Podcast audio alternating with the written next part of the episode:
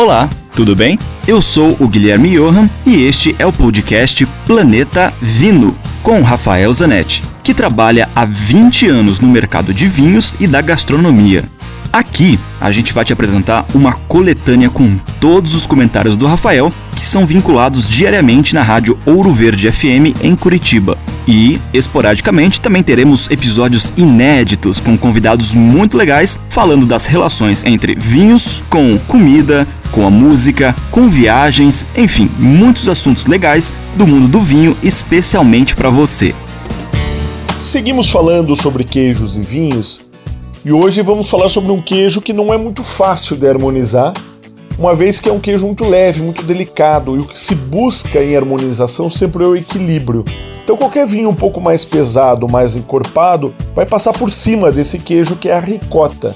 Então a gente vai para os vinhos brancos, para os pratos feitos com ricota, muitas vezes com recheados com ricota, que fica uma delícia, as massas recheadas.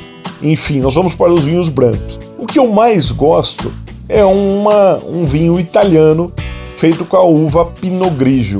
A uva Pinot Grigio é, é, é muito identificada com a Itália porque se produz muito, sobretudo na região do Vêneto.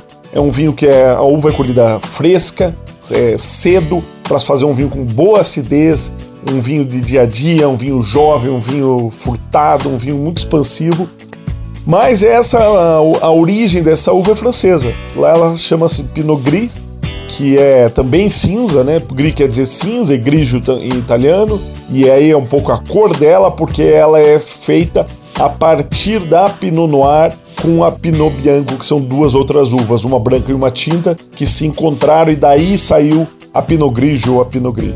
Bom, a harmonização fica deliciosa, uma massa recheada de ricota com um vinho branco de safra nova, é super importante que seja jovem, com a uva Pinot Grigio. Dúvida? Escreva para mim, rafael com ph@grupovino.com. Lembre-se sempre, se beber, não dirija.